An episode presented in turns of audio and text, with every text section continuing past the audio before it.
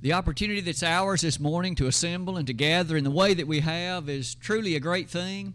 I might use this as an opportunity to remind us perhaps one final time about our 2 o'clock service this afternoon. Please keep that in mind. We'll not be meeting at the regular 5:30 hour, but rather at 2 o'clock this afternoon. And we hope each one is able to already have made plans for that and able to be here with us at that time of a second opportunity for worship today. You may have already noticed that in 1 Peter 1:22, which was read just a moment ago, I hope you have your finger there. We'll be returning to that passage shortly. But for the time being, as you give thought to the title, we're going to be reflecting somewhat upon commitment in Christ. And to do that, these introductory words will help get us going in that direction. Commitment is an obligation. It is a particular matter that is a rather highly appreciated matter, at least in some circles, but in others it's not. You probably have various circles in your life in which you appreciate that in the mind of some people, commitment is not as significant as it is to you. It's not as important as it is to you. It is not a matter that is a part of the ordinary way of their life. And yet today, at least for the next few moments, why don't we give some general appreciation to principles connected to life, connected to perhaps that which can apply to the workplace or in our families or even in other places as well. The Bible has a great deal to say about this, and at least for the next few moments, we certainly won't be able to look at all of the various passages, but here are at least a few of them. First, let's define it. One definition is the one that I have written at the top of that slide, and it reads like this. By commitment, you and I mean that particular promise to be loyal to something or to someone. It is that state in which there's an obligation that involves an emotional motivation. Now, admittedly, I took that definition from the Merriam-Webster dictionary, which is not, of course, a Bible dictionary, but I thought the definition rather powerfully connected to both the original Greek and Hebrew suggestions as well. Commitment. You may notice that in 1 Peter 2, verse 23, this follows the very verse read a moment ago. Allow me to start again in verse 22, and let's now just read on into those verses that follow and notice the appreciation and highlight with me some of the features connected to commitment. Seeing ye have purified your souls in obeying the truth, through the Spirit unto unfeigned love of the brethren, see that ye love one another with a pure heart fervently, being born again, not of corruptible seed, but of incorruptible, by the word of God which liveth and abideth forever. Peter makes the following observation. Would you remember with me that those to whom the book of 1 Peter were written were individuals that, quite frankly, were in a position of suffering? The key word to the book of 1 Peter is the word suffering. You find that word etched a number of times throughout the 5 chapters, and these were people who were struggling. They were individuals who were not only battling persecution from without, but there were also forces internal to the character, not only related to falsehood, but even others. And yet Peter admonished them. Verse 22, your souls have been purified. Although the external circumstances might be less than ideal, you have been purified. And how so? By obeying the truth. There is something of a cleansing character about the truth. When a person obeys the truth, the world may look upon that with a bit of dumbfoundedness. Well, why would you want to be baptized? Why be dunked beneath water? What does that accomplish? And yet in verses such as this one, you and I appreciate that in that act of baptism, connected to obedience to the Lord, there's a purification that takes place. That obedience to the Lord, and in fact the ongoing obedience to the God of heaven, brings about a purification. It is through the Spirit, as the text informs us. The Holy Spirit being behind it, revealing it, manifesting it. And then it has this to say also in verse 22. It says, unto unfeigned love of the brethren. A commitment that connects to the reality of the ongoing demonstration of this. Unfeigned means genuine. It means real. It has to do with actuality. It's not hypocritical or merely a pretense. And in so doing, you notice, verse number 23 thou says, inasmuch as these who have obeyed the truth, they have been born again. That immediately brings to our mind those comments from Nicodemus in John chapter 3. That gentleman that came to Jesus by night, and he himself asked, what good thing, what may I do? And Jesus rather quickly pointed out to him, you must be born again. He was initially confused. Can I enter the second time into my mother's womb and be born? John 3, verse 4. Jesus said, verily, verily, I say unto thee, except a man be born of water and the Spirit, he cannot see the kingdom of God. There is a rebirth. There is something that's amazing about the idea of commitment as it connects to that concept. An individual who relinquishes his or her life to the matter of obeying the truth through the Spirit unto unfeigned love of the brethren, that person, as this text reminds us, has not only been purified but been born again. Rebirth. Each and every one of us need to be forever thankful for that opportunity. The blackness of sin washed away.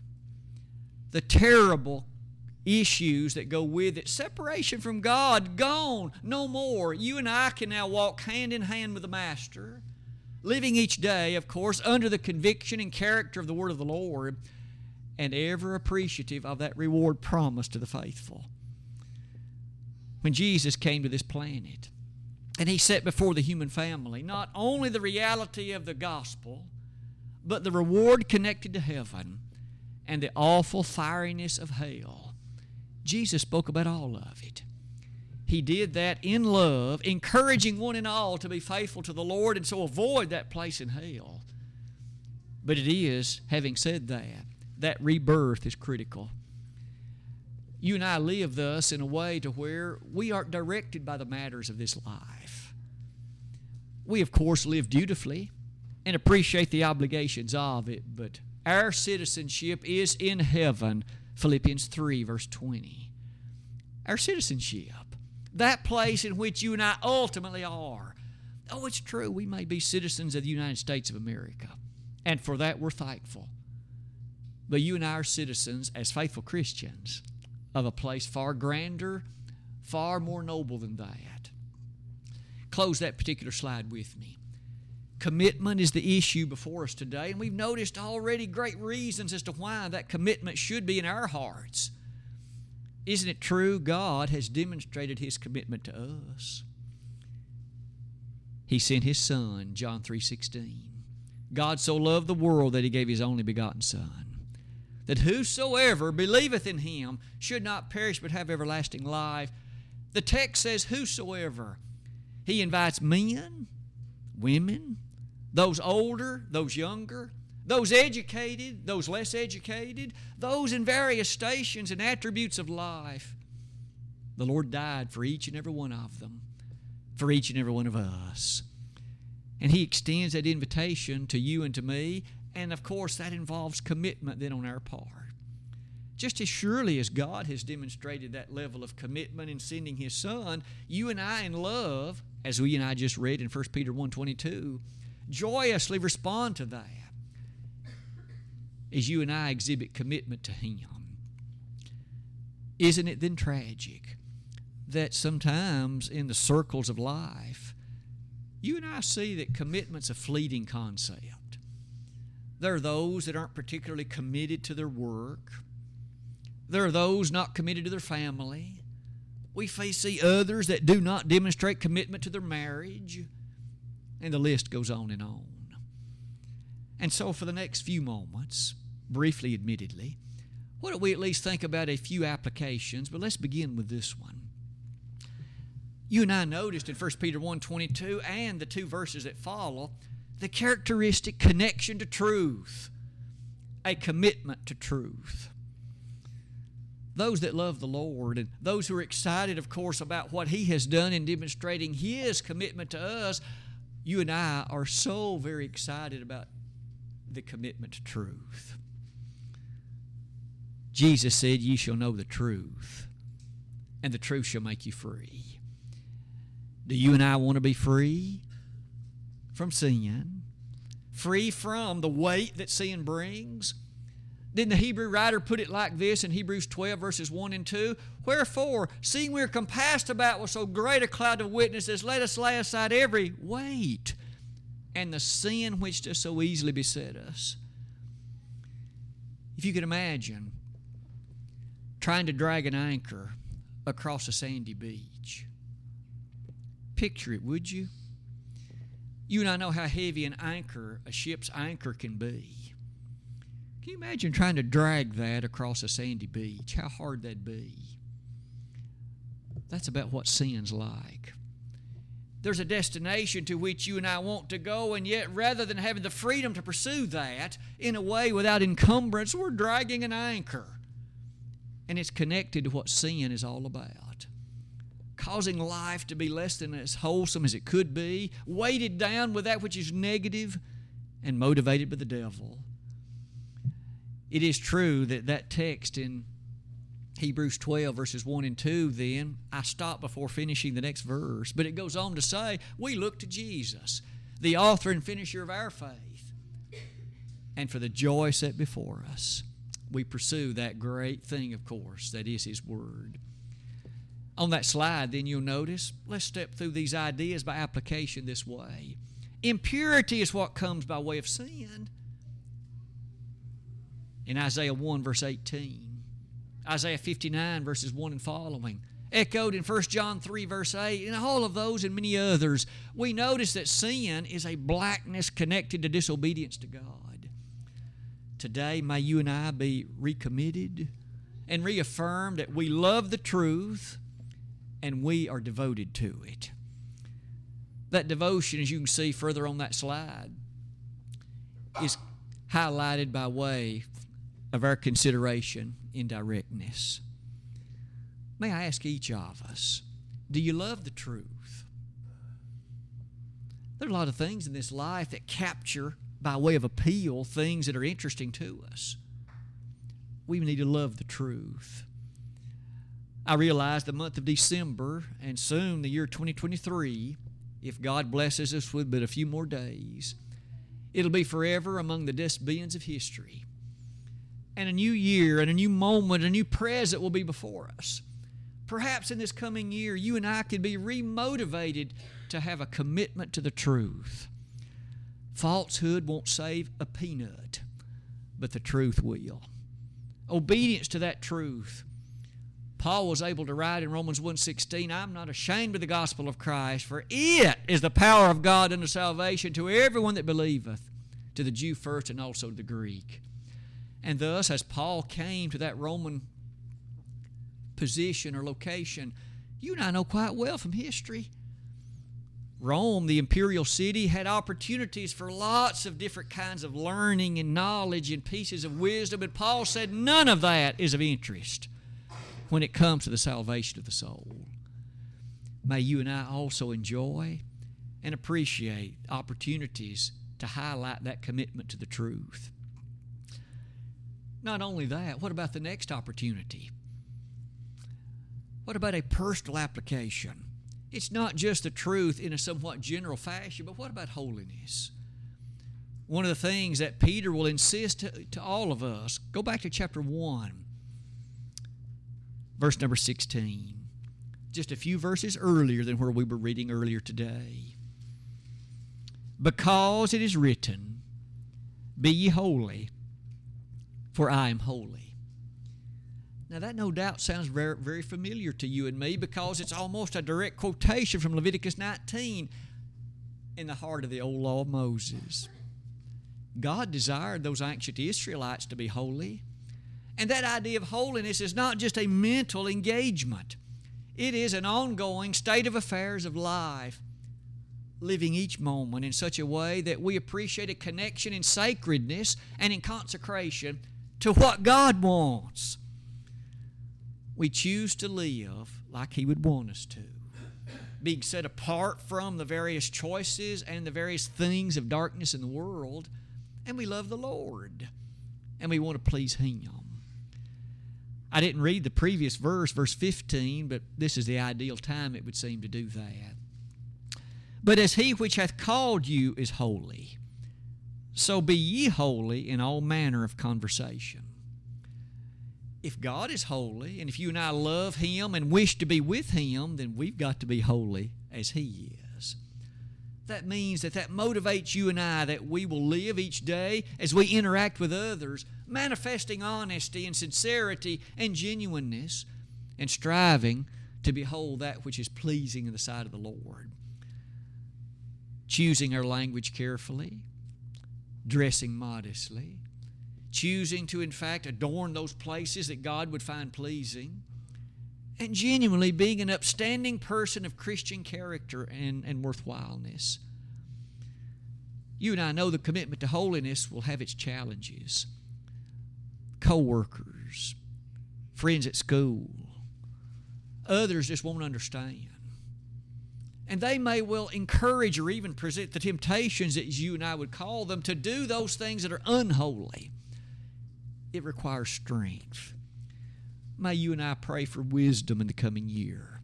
If any of you lack wisdom, let him ask of God, who giveth to all men liberally and upbraideth not. James 1, verses 6 and following. Thus may you and I have a commitment to holiness etched in the language upon that slide. I did think it wise to invite you to look at chapter 4, verse 2 of this same book. You may notice that much of our lesson today will be drawn from 1 Peter. In chapter 4, verse number 2, it reads like this: that he no longer should live the rest of his time in the flesh to the lusts of men, but to the will of God. The situation as it's described there is that there were people who previously had lived a kind of life in which, you understand, it was not what God was pleased with. But they changed. They repented. They obeyed. They had been those who, in fact, had purified their souls by obeying the truth. And now says, your previous friends are not going to understand. And that verse reads it. Verse number 4, wherein they think it strange that ye will not run with them. What you once had done with them as friends, I'm sorry, I can't do that anymore. I'm now Christian. I can't go to that bar. I can't go to those other places that otherwise I frequented with you previously, because my commitment is now to the Lord. The principle of that applies to all of us, doesn't it? Though there may have been times other things were done, we are now committed to the God of heaven. And that level of commitment is seen not only in verses like that one, but Peter even gives us a listing of certain things they previously had done, which they no longer did. Are there changes you and I need to make as we appreciate commitment to the Lord? Are there habits we've allowed to creep into our life that we now realize, I can do better than this? And the Lord will motivate me to do better than this. Now's the time to change, or to make an effort toward that end. Maybe in the coming year, better in terms of certain attributes of service to the church. Better things connected to our service in light of family or neighbors or friends or otherwise. Maybe our commitment to participation in the things of the programs of the church. That listing, of course, could be greatly extended. As you close that particular slide with me, certainly one of the things we each can do is be committed to prayer. Brother Cale led us a moment ago in a song, Sweet Hour of Prayer. Weren't those words stirring? Sweet hour of prayer. Sweet hour of prayer. And throughout that song, it was a reminder of how longing and how much yearning there is in the heart of that person. He couldn't wait. She couldn't wait for the time of prayer to come. May you and I be excited and committed to that prayer. And in so doing, you recall that Daniel prayed, and in those circumstances, Daniel chapter number 6, those prayers, of course, were very powerful. What about the next one? I mentioned earlier today, we live in a world in which marriage has been cheapened exceedingly. Very cheap. You and I think in terms of a worldwide character of a lot more about things far less valuable than marriage. I know you've seen the billboard signs as well as I have. Some particular attorney or some particular law office will say about $150, children or not, and you can have a divorce. $150. You can barely go out and eat for that anymore, it seems. $150 and you can get a divorce. There was a time not many decades ago when, in order to obtain a divorce, you had to appear before a judge and you'd be questioned. What has he or she done to warrant a divorce? Now there's no questions asked. In fact, in many cases, it's even described as almost without any reason at all. Our world, our nation, is so very different in its level of commitment to marriage and what the Bible would encourage us to note. On that slide, just a very few comments, some of which might well be as follows. Whether it be husbands or whether it be wives, both are addressed in the principles of the book of 1 Peter, encouraging a holiness exhibited in chasteness and commitment to that arrangement into which one may well be a participant.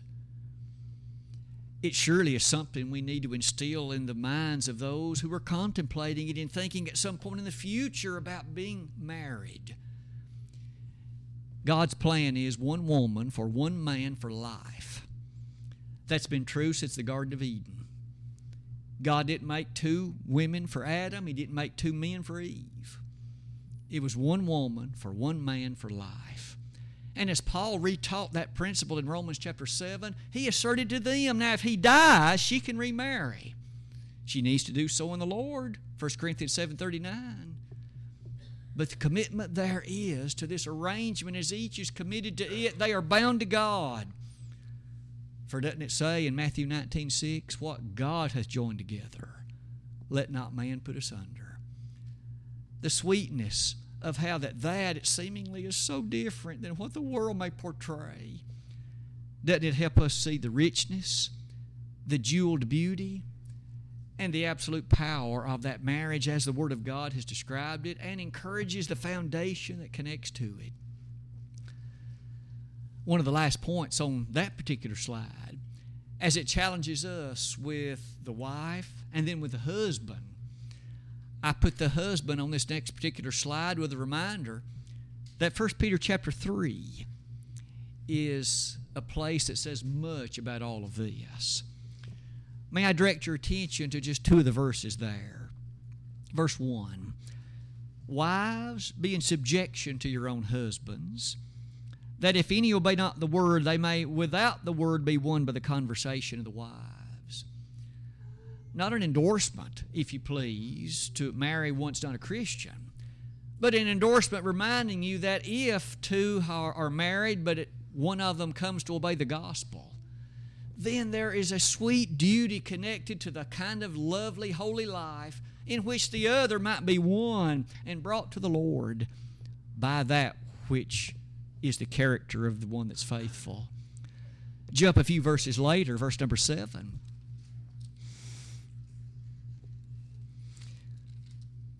Husbands, dwell with them according to knowledge, giving honor unto the wife as unto the weaker vessel, and as being heirs together of the grace of life, that your prayers be not hindered. The greatness connected to a prayer between husband and wife directed unto God. You could well appreciate how much different that would be if the element of God is not included, if the power of that is not there. One of the last things on that slide then helps us see that this commitment in Christ perhaps takes us to this final one I would ask you to consider with me today. The church. Of all the organizations on earth, the grandest is the church. It is the body of Christ. It is the family of God. It is the particular organization of the saved, Ephesians 5:23. It is the place wherein one appreciates the Lord handing that group of people over to the Father, 1 Corinthians 15:24. You and I must be committed to it. The church isn't like the Rotary Club. It isn't like the science club in high school. It's not like some organization such as that. It is far more critical and far more needful. I cannot go to heaven without being a faithful member of the church, and neither can you. Nobody can. The church should mean then everything to us. Look at some of these verses again drawn from the book of 1 Peter. This time, chapter 5, verse 2. To elders, this particular directive is given. Feed the flock of God which is among you, taking the oversight thereof, not by constraint but willingly, not for filthy lucre but of a ready mind. You'll notice that there is an obligation connected to the feeding of the flock to ensure that their spiritual feast is of sufficient character to motivate their soul in nourishment, that they might be faithful and true and committed. Not only that, look at that next verse. I've asked you to appreciate the references in the Bible to the church in a very quick way. It's true the Bible does make reference to the universal church, but it also references local congregations, like the church at Philippi, or the church at Thessalonica, or the church, yea, at Ephesus. That means the Pippin Church of Christ is well known to our Heavenly Father. What about your and my commitment to it? I hope that commitment is high and regarded, and that commitment is secure. I would point out that in this very book of 1 Peter, look back to verse 1 of chapter 1. There we notice the following statement. Peter, an apostle of Jesus Christ, to the strangers scattered throughout Pontus, Galatia, Cappadocia, Asia, and Bithynia. And then in verse number 2 of chapter 1, they are described as those who are predestined in the sense of being elected. Today, if that's the kind of consideration given by way of description of the church, what about the reciprocity of you and me? If that's what God has done, what have I done? And what about you? May our faithfulness to the church be absolutely unquestioned. For that reason, that commitment leads me to say the following as we come to the conclusion of our lesson today. We have highlighted, at least in a quick way, some of the elements of the book of 1 Peter about commitment. We tried to define it at the outset of the lesson, and then we made this observation. The world, in most cases, will have a resistance to commitment. The world is much more motivated by situational responses. I'll be committed to it as long as it serves the purposes for me. But as soon as it doesn't serve those purposes, I'll turn against it in a heartbeat because I want something else. We can't be that way as Christians. The truth never changes. The Word of God is not altered by circumstances or situations. The Word of God knows nothing about relativism, as the world now calls it. It rather encourages you and me as those committed to the church, to the Lord, to truth, to marriage, to holiness. And one by one, as we've reflected upon each of them, it serves for us as a measuring reed that maybe motivates us in light of coming service and coming direction to the Lord. Of course, to be in the Lord, you have to become in that case. Nicodemus was told he had to be born again. It may be that there's someone in this assembly today that needs to be born again. Not born physically from your mother's womb. That's what Nicodemus had to be reminded about. But being born of water and the Spirit, John 3, verse 5. The plan of salvation that has been revealed to us is the initial step in that level of commitment. Please reflect with me on that beautiful confession made, I believe that Jesus is the Christ, the Son of God. And as that confession is uttered, usually right before baptism, It is a statement of absolute belief and commitment in heart to follow the Lord in faith no matter what. Today, if you believe in the Lord, are willing to repent of your sins, are happy to make confession of His nature as the Messiah, we'd be honored to baptize you for the remission of your sins. And in a matter of moments, that obedience would now put you into the kingdom, and you could proceed in a life of holiness and commitment to the Lord. If it's true that you have known the walk of Christianity, but as of today, again, it happened almost certainly in a very slow way. Decisions were made that compounded and have now driven you in a place that you're no longer near the Lord.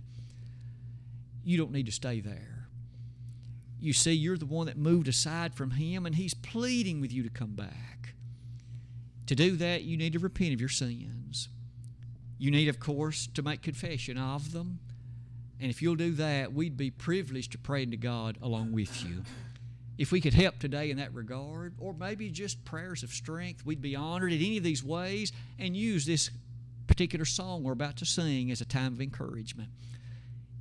If one or more would wish to come today, would you not do that and express commitment in Christ and do it while together we stand and while we sing?